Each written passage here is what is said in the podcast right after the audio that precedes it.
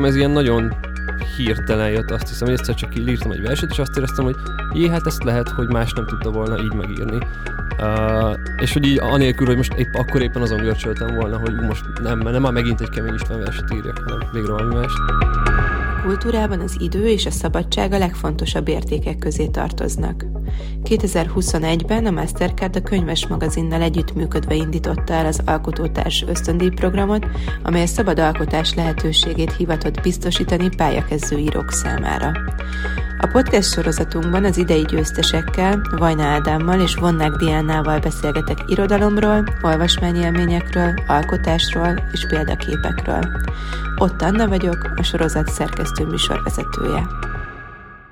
Sziasztok, üdvözlök mindenkit, én ott Anna vagyok, és a következő része ennek a podcast sorozatnak egy különleges epizód lesz, mert hogy hárman ülünk itt, hárman beszélgetünk, két beszélgető partnerem van, Vajna Ádám és Gege. Sziasztok! Hello, sziasztok! Hello. És azért gyűltünk ma itt össze, mert arra kértük a két uh, díjazottat, Diát és Ádámot, hogy hozzanak, vagy mondjanak egy-egy olyan alkotót, akik számukra fontos volt a pályájuk során, szerették, nem tudjuk, hogy, hogy, hogy, hogy mi lesz még, hogy hatott rájuk, vagy csak, csak kikapcsolódásból ö, olvassák, hallgatják, nézik a filmeiket, és Vajna Ádám gegét mondta, úgyhogy nem tudjuk megkerülni az első és legfontosabb kérdést, Ádám, és nem tudom, hogy Gege mennyire bírod a szembedicsérést, hogy, hogy kifejtsd, hogy miért gegét, azt elárulom, hogy viszonylag zsigerből első blikre mondtad Gege nevét, ki is tartottál mellette, mi pedig szerencsére megkerestük Gegét, és igent is mondott, szóval itt van most velünk. Na de Ádám visszatérve, miért Gege, mi, milyen hatással volt ő rád? Um, hát igen, tehát, hogy az volt, hogy egy ilyen online megbeszélésem volt, és akkor mondtatok, tehát bedobtátok ezt, hogy kéne egy ilyen epizód, és akkor így mondjunk valakit, és így Uh, ja, elkezdtek pörögni nekem, hogy fú, milyen írók, meg nem tudom, akik nem tudom, milyen idősebb pályatás, meg nem tudom, de rájöttem, hogy ez így szóval sokkal izgalmasabb lenne, hogyha, hogyha nem egy, uh, egy ilyen, tehát hogyha kicsit kilépnénk ebből,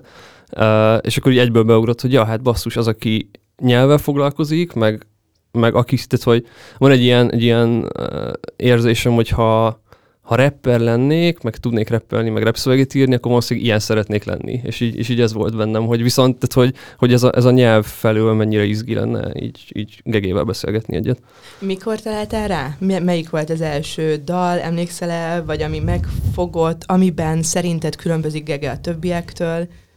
Uh, hát a, ami, tehát, hogy egyszerre későn is, meg korán is azt hiszem, de hogy volt egy ilyen nagy hiátus. Szóval alapvetően nem,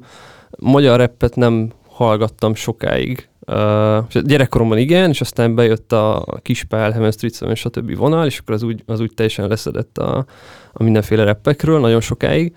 Uh, és aztán aztán így, a, ahogy egyetemista lettem, meg ilyen így a tízes évek közepe fele, úgy uh, tudom, a, a, az első szám, ami a gege volt, azt szerintem a Dadogó volt, amit, amit hallottam uh, YouTube-ról, és, uh, és aztán igazából a, a matematika album volt az, ahol ez, ez így, így rájöttem, hogy ja, hát, hogy amúgy ez kurva jó, és hogy, és hát leginkább, a, de hogy konkrétan tavaly a Spotify-on a Snob volt a legtöbbet hallgatott számom. Tippellettem volna, lehet ezt mondom. Gege, nagyon kíváncsi vagyok, hogy neked mondjuk az olvasás vagy a versek mennyire vannak így jelen az életedben, és mit keresel mondjuk te egy, egy verses kötetben, vagy egy, egy prózában?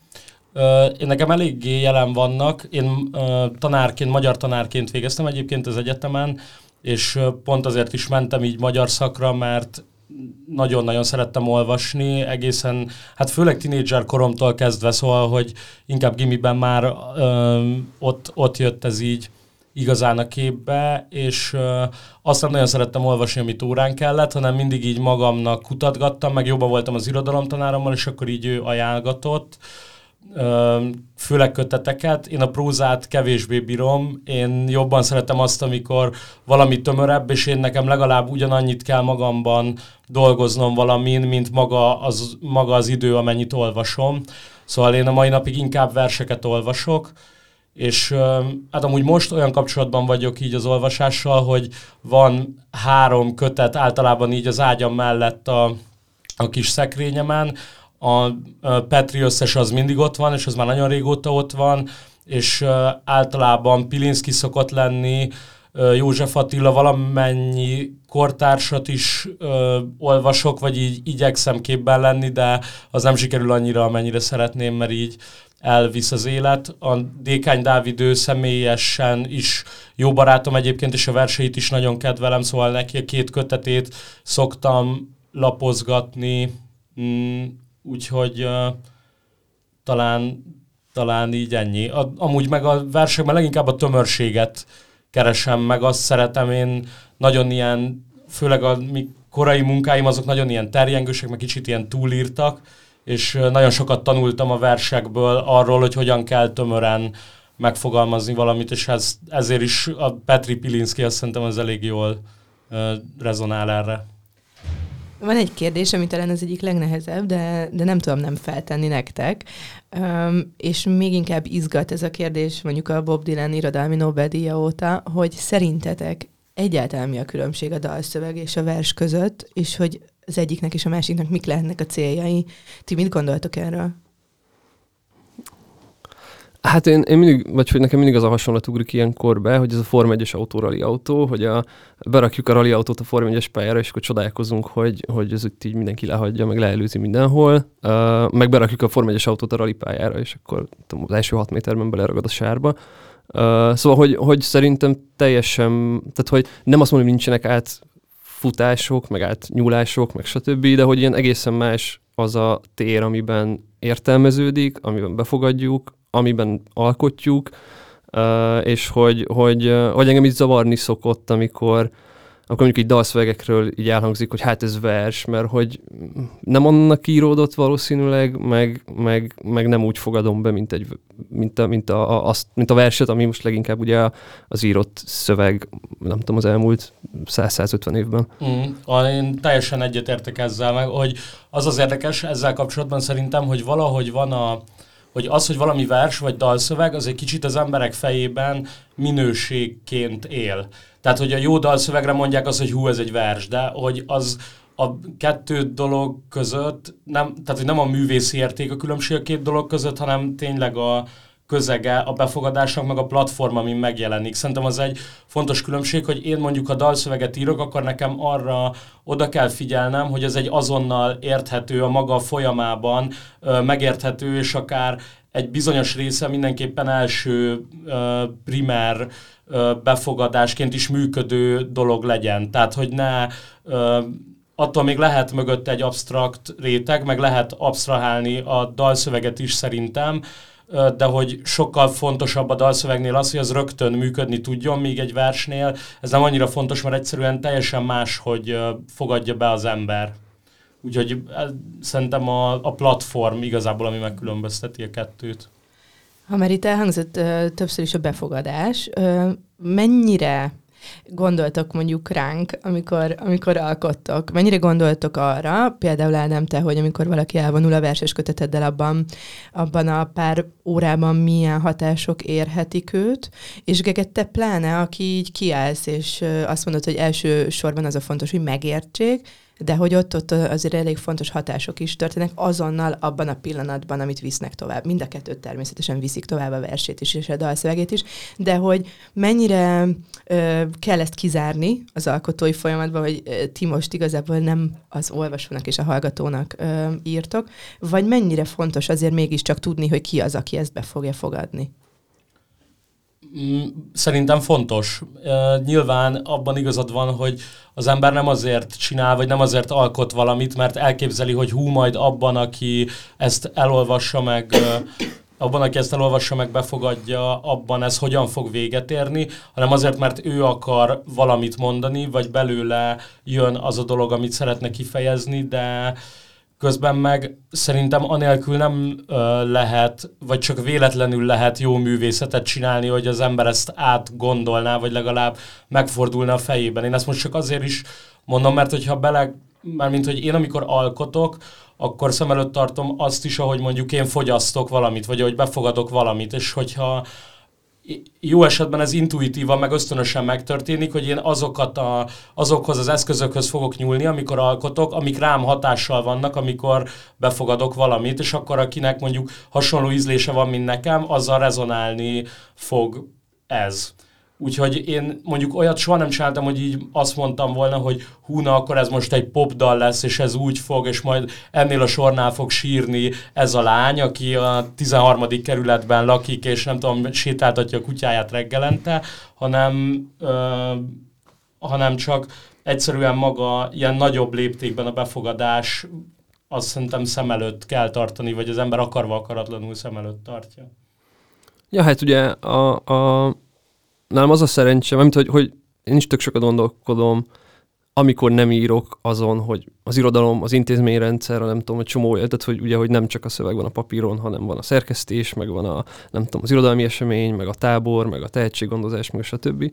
Uh, és hogy, hogy ezek így mind pörögnek az agyamban, de hogy hogy hál' Istennek van ez a, ha van szuper képességem, akkor azt talán ez, hogy ahogy így leülök, és ott van előttem a, a, a laptop, meg a, az üres Word dokumentum, onnantól ez így ki van zárva, és, és onnantól beindul valami olyan mechanizmus, ami, amit, amit a Gege is mondott, hogy, hogy nyilván azt fogom írni, ami nekem tetszik, vagy olyat fogok csinálni, ami nekem tetszik, és ott nem azon gondolkodom, hogy másnak mi fog tetszeni, hanem ösztönösen azt csinálom, amit, amit én élvezek. És akkor itt felmerült bennem, ahogy beszéltetek, az, hogy a szerep, amiből ti beszéltek. Mert hogy um, mielőtt a Gege, vagy mielőtt elkezdtük a Gegével itt kint beszélgettünk, és valamit azonosítottam a dalszövegeiből, uh, ami nem biztos, hogy jól tettem, uh, de hogy én azt éppen ma reggel hallgattam, és nagyon büszkén mondtam, hogy ja, hát én ezt tudom rólad, miközben én nem rólad tudom, én Gegéről tudom, aki aki egy albumot hozott most ki, amit én hallgattam. Szóval nagyon kíváncsi vagyok arra a szerepre, amiből ti alkottok, hogy ez mennyire azonos veletek a valóságban, és mennyire könnyű e mögé bújni, mert hogy én nem biztos, hogy minden olvasó meg hallgató ilyen, de hogy én szeretem látni az embert a szöveg, meg a, hát a szövegek mögött, és kutatok, hogy na, akkor én mit tudhatok meg az alkotóról.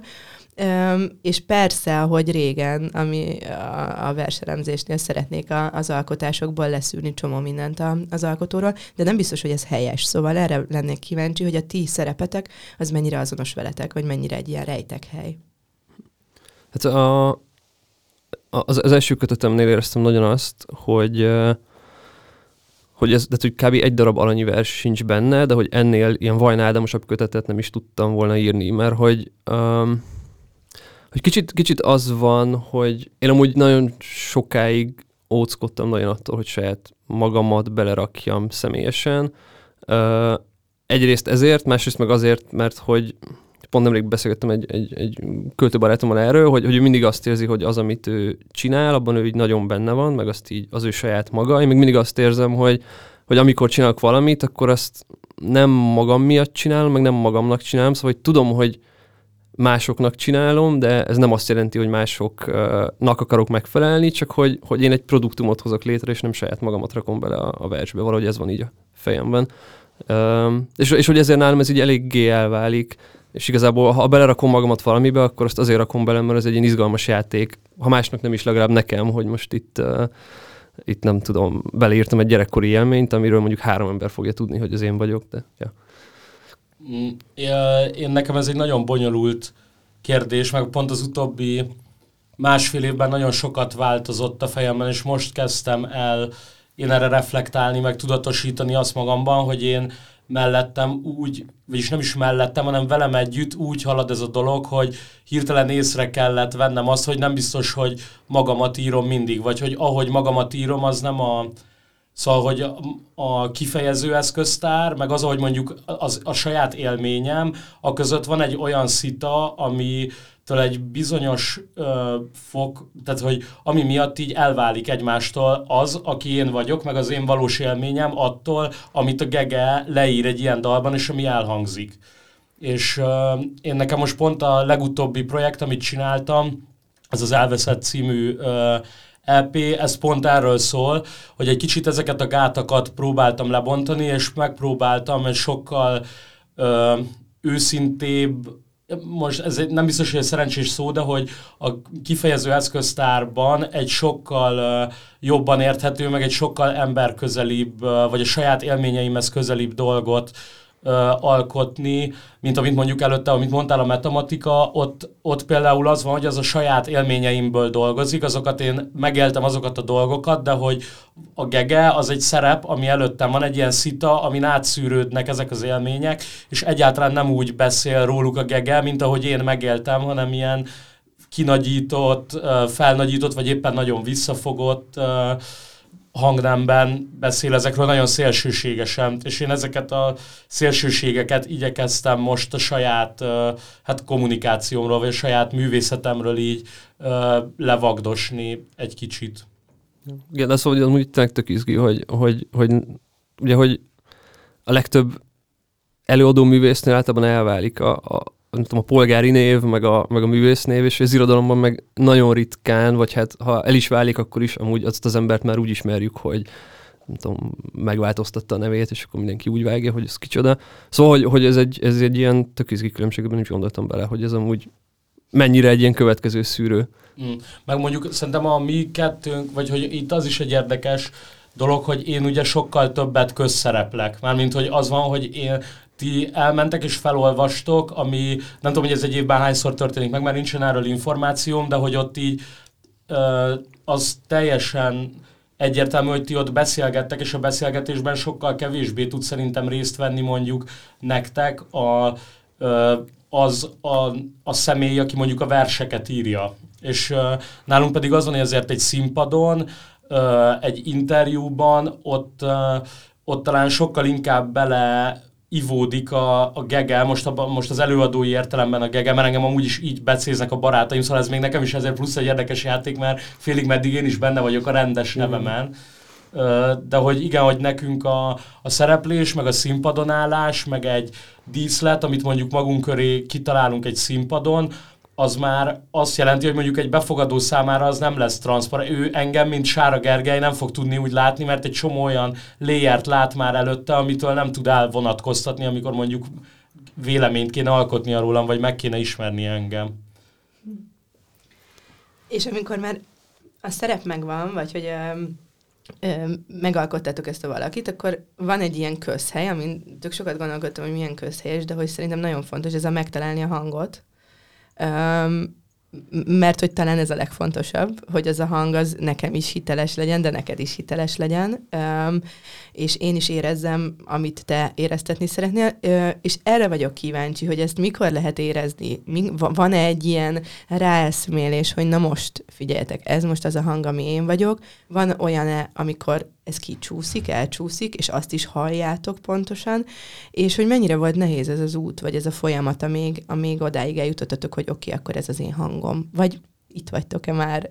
elértétek-e már ezt? Hát nekem ez ilyen nagyon érdekes volt, mert hogy ilyen fiatal költőként benne van az emberben, hogy nagyon sokáig a hú, most Kemény Istvános verseket ír, hú, most Partinelli Leosos verseket ír, meg ilyesmi, és akkor így nem tudom, valószínűleg több, vagy én úgy, úgy sejtem, hogy többekben is, vagy így beszélgetések alapján többekben is, de bennem abszolút bennem volt ez a, ez a görcs, hogy jó, de mikor leszek én Vajna Ádám, most verseket író Vajna Ádám, és, és ez ilyen, nekem ez ilyen nagyon hirtelen jött, azt hiszem, hogy egyszer csak írtam egy verset, és azt éreztem, hogy jé, hát ezt lehet, hogy más nem tudta volna így megírni. Uh, és hogy így anélkül, hogy most épp, akkor éppen azon görcsöltem volna, hogy ú, most nem, nem már megint egy kemény István verset írjak, hanem végre valami mást. Uh, Úgyhogy nekem ez ilyen, ez ilyen nagyon ilyen hirtelen jött. És aztán persze ez csúszkál, vagy hogy megváltozik, meg, meg az ember kipróbál mindenféle egyebet, de hogy, hogy onnantól van meg azt hiszem az a magabiztosság, amivel, amivel így kimerek próbálni mást, vagy hogy így tudom a határaimat, meg hogy nagyjából mi az, amit én tudok csinálni. Mm, abszolút egyetértek ezzel, valamint, hogy nekem is, én is amikor elkezdtem írni, akkor éreztem magam onnan az, hogy húna, ez most egy ilyen nagyon kezdett fia is szöveg, vagy ez inkább DSP-s, vagy szóval, hogy, hogy így meg nyilván ez egy sajátosság a művészetben, szerintem, hogy az ember mindig annak a mentén próbálja, nem kitalál valami újat magától, hanem mindig, ami tetszik neki, annak a mentén próbál valamit csinálni, és én azt nem tudom, hogy megtaláltam-e a saját hangomat, vagy tudnám ezt így mondani, inkább azt tudnám mondani, hogy vannak olyan attribútumok a szövegeimben, amiket tudom, hogy azok a sajátjaim, és tudom, hogy azokat én tudom ö, a legjobban használni mondjuk, vagy tudom, hogy én mindig használom ezeket, ö, és még ami, ami még gondolat van a fejemben, ez az, az, hogy szerintem azért a mi, uh, mint maga a műfaj, vagy inkább a műnem, amiben alkotunk, az egy kicsit azért más,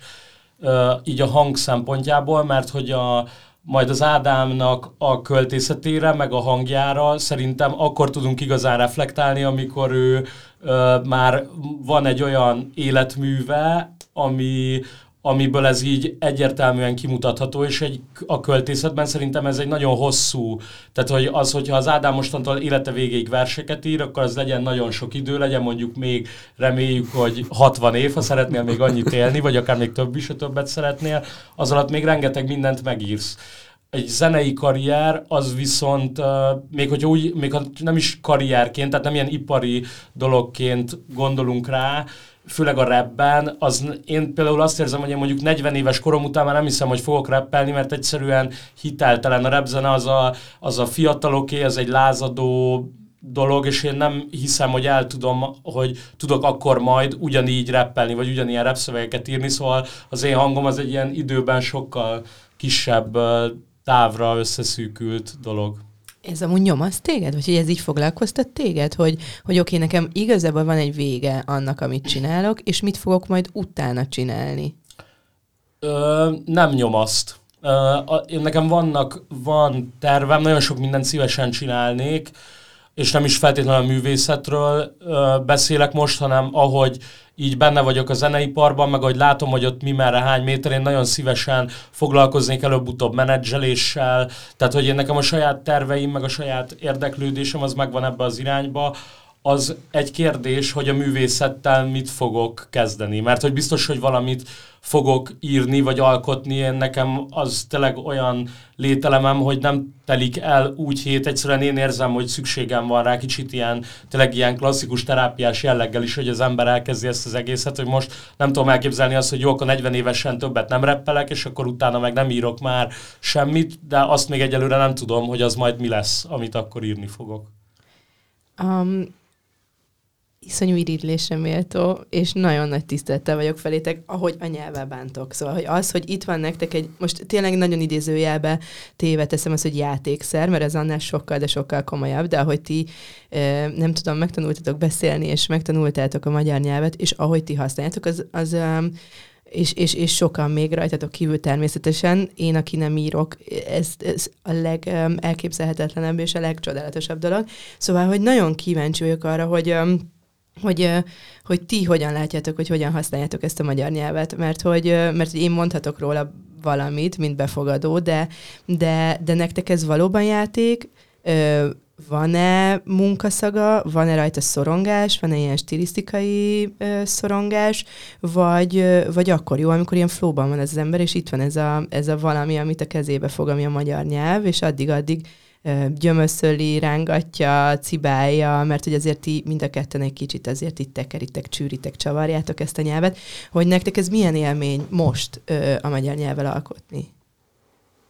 Ö, nagyon jó. Mármint, hogy szerintem nincs jobb anyag, a, nincs jobb anyag, mint a magyar nyelv, és ez én nem vagyok annak, hogy vagy hú, a magyar nyelv az annyival jobb, mint a nem tudom melyik nyelvek. Én szerintem minden nyelv az tök jó, minden nyelvnek a funkciója a lényeg egy bizonyos szempontból, viszont a magyar az tényleg nagyon alkalmas a játékra, és amúgy nagyon-nagyon bonyolult vagy összetett, amit kérdeztél, mert nagyon sok oldala van ennek. Én játszom a nyelvvel, és játékként fogom fel, de ez nem jelenti azt, hogy nincs benne szorongás. Szóval ugyanúgy, hogy szerintem a, amikor egy gyerek játszik, abban is tud lenni egy bizonyos fajta szorongás, hogy mondjuk valaki mással jól tudjon együtt játszani, és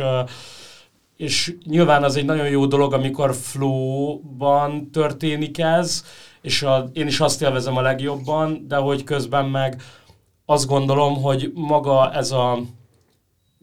nevezzük mondjuk képességnek, amink nekünk van, hogy, hogy anyagában formáljuk át a nyelvet, ez nem igazán tudna mm,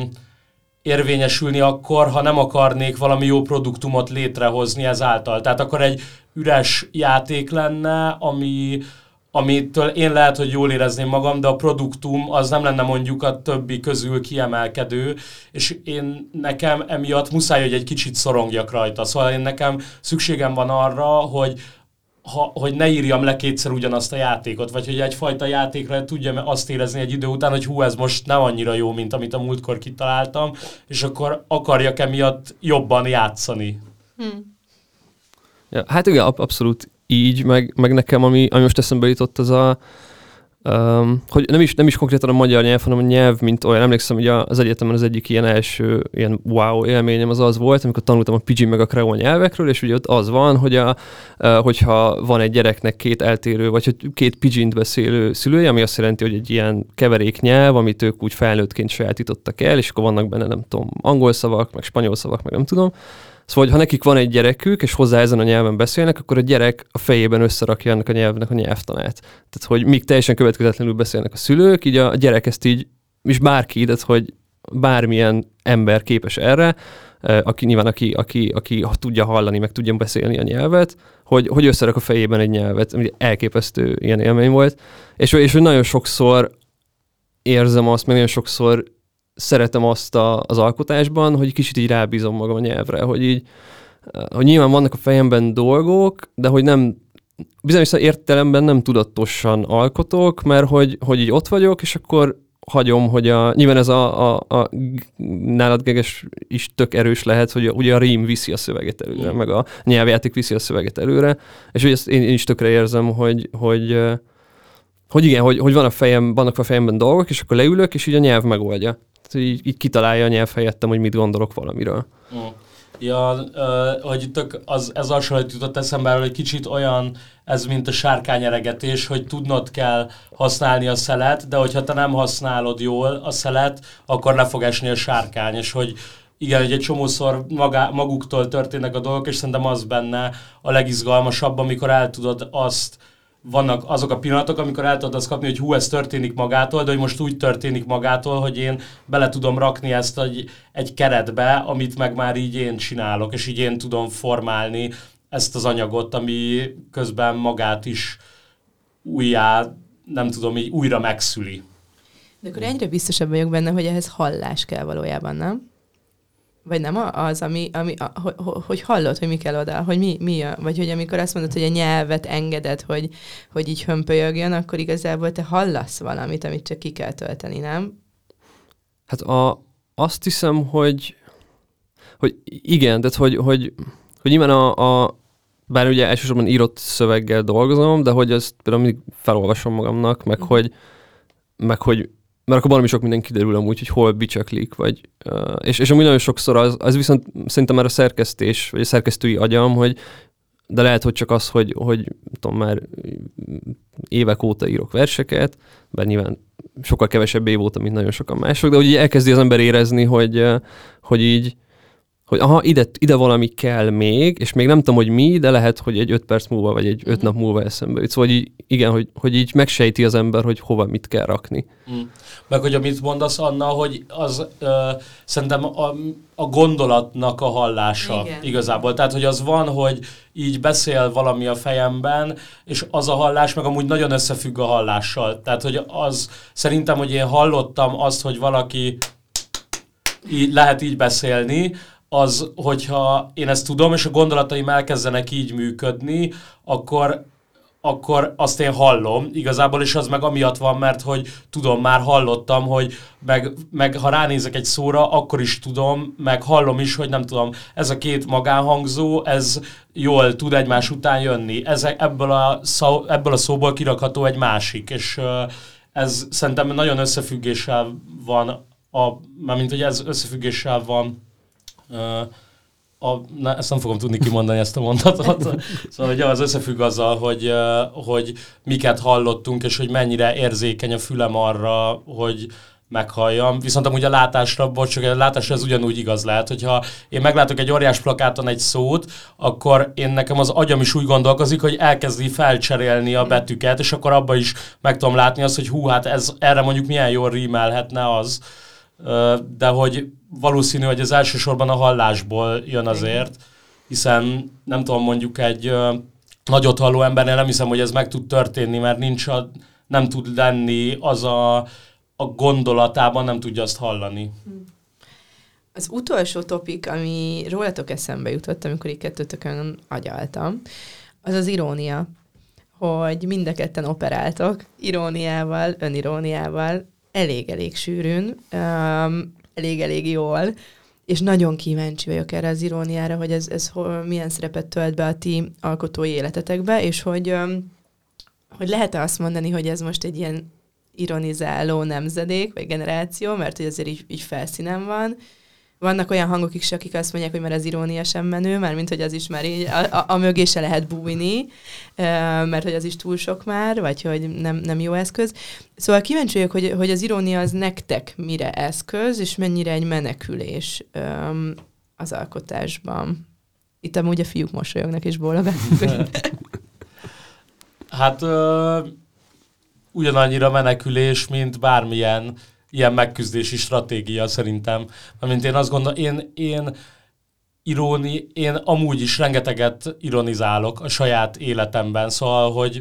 nem, én, nekem van is szerintem azzal egy kicsit problémám, hogy így teljesen komolyan venni dolgokat, és úgy a dolgokról úgy beszélni, ahogy azok vannak, azt meg tudom csinálni, de azért három mondat közé mindig kell egy, ami egy kicsit így elvicceli az egészet és én, szóval nekem ez a saját életemben is fontos, és én azt gondolom, hogy a, szerintem ez kell, kell az embernek tudnia magán nevetni, kell az, hogy az én egóm az ne olyan legyen, hogy az egy ilyen sérthetetlen vár, amiből senki, amiből én csak kinézni tudok, és senki nem jöhet bele, az, hogy közel tudjak engedni másokat magamhoz, az nekem szükségem van arra, hogy így tudjak akár magamon is nevetni, én azt gondolom úgy, hogy mindennel lehet viccelni, és ha egy vicc vicces, akkor azt azért kell, jó, talán egy-két dolog van, amivel, amivel nem lehet, meg helyzet van, amiben nem lehet, de azt gondolom, hogy egyébként amúgy bármivel lehet viccelni, és én főleg az nem, nem rossz indulatú. Úgyhogy én nekem, nekem nagyon fontos, én nem tudom, hogyha nem lenne irónia, akkor milyen ember lennék, de akkor lehet, hogy otthon sírnék most is egy sarokban. Nekem úgy nagyon, nagyon kapcsolódik az irónia, hogy így kimondta rögtön eszembe jutott, hogy kicsit a, tehát igen, hogy magam, mert hogy nem is magam, hanem hogy az a szerep, hogy az ember költ a 21. században, azt ilyen nagyon nehéz komolyan venni, én folyton ezt érzem, és nem, de én se tudom komolyan venni azt, hogy én most jól megmondom a tutit egy verses kötetben, és, és ezért ilyen, óhatatlanul a, a, oda jutok mindig, hogy, hogy jó lett, hogy így vegyünk kicsit vissza, és nézzünk rá kicsit kívülről arra, hogy mit csinálok éppen, meg hogy így mi, miben vagyok, meg ilyesmi. És uh, és hogy, hogy amúgy, amúgy meg tökre azt érzem, kicsit ilyen, ilyen korszellemként, a, a, amit, amit így, így említettél is, hogy, hogy így igen, mintha a legtöbb ilyen művészeti alkotásban mostanában az lenne, hogy, hogy így nem, hogy mintha már, mintha már nagyon komoly lenne, és akkor hopsz visszaveszem egy kicsit. Mintha már hopsz visszaveszem egy kicsit, és ez egy ilyen, ez egy kicsit más szerintem, mint a klasszikus irónia, amikor végig ironizálok valamit, hanem itt, itt tényleg elindulok, hogy hú, igen, ez most egy nagyon szomorú, és hopp, hopp, van, egy, van valami, ami mindig kicsit eltávolít. Hát, de ez az új köteted maga, nem? Gyakorlatilag ez, hogy hopp, hopp, hopp, ott egy új-zélandi, nem is tudom, mi, mi, mi a, mit kell róla tudnunk? ornitológus? Igen, ornitológus, hopp, hopp, de itt meg a Vajna Ja, hát igen, ami, ami, ami, ami, ami most készül, igen, az abszolút ez igen. lesz, hogy Na de visszacsatolva mi viszont komolyan veszünk titeket, akik olvasnak titeket és hallgatnak titeket. És sajnos az Ádámmal képzeld el, Gege, hogy a legutóbbi beszélgetésünk talán november végén volt, és um, akkor a kedvenc kötetéről beszélgettünk, és, és én így toporzékoltam, hogy még ajánljon, még ajánljon könyvet, és én el is olvastam, amit ajánlott, és zseniális volt, úgyhogy én most azzal szeretném ilyen önös érdekeből zárni ezt a beszélgetést, hogy bár a Spotify-om azt hiszi, hogy én egy ilyen nagyon durva rapper vagyok újabban, és eléggé rácsúsztam, hogy Gege, te mondj egy olyan dalt, amit, amit most így hazafele, vagy aki most hallgatja ezt a beszélgetést, ez meghallgathat, Ádám, te pedig egy újabb kötetet, kérlek, bocs. Hmm. Amúgy az örökség volt Vigdis Hjurttal, amit az Ádám ajánlott legutóbb, és um, Gege. Ja, szóval nem, nem muszáj magyarnak lennie. Lehet, Én örülnék, hogyha magyar Legyen magyar? Aha. Jó, oké. Okay. Uh, gondolkozom. Ádám, te mit olvastál akkor mostanában? Mi jó? Én most a rémtörténeteket Jó. olvasom. és zseniális, de hogy az kicsit olyan egyszerű lenne ajánlani, mert hogy ezt úgyis mindenki ismeri, Igen. szóval. De hozd a Én- skandinávot, kérlek. Én akkor a Analóg Balatonnak a Zsárbó Galop című számát mondanám. Jó, kösz. Köszönjük. Jó, és akkor, akkor legyen tényleg egy, egy, még egy norvég, a Mary Obernek, akinek nagyon szeretem a, a, a regényét is, ez azt hiszem, hogy tavaly, vagy tavaly előtt jelent meg magyarul, és idén a, egy novellás kötete, ami az első kötete volt, és ilyen nagyon, nagyon izgalmas ték. A, A felnőtt emberek. A felnőtt emberek, második és az a másik pedig a- igen, a, Tudom, igen. teljesen más a norvég címe, mint a magyar, de Piros, és egy lány fekszik. igen, a, Jó, ezt, ezt majd beleírjuk a leírásba. Nagyon-nagyon köszönöm, fiúk, hogy itt voltatok. Egy élmény volt, és tök jó volt hallgatni, hogy ki hogyan hat egymásra, meg a másikra. Mi hallgatunk és olvasunk titeket, és nektek is nagyon köszönjük, hogy meghallgattatok minket. Sziasztok! köszi, Sziasztok. sziasztok!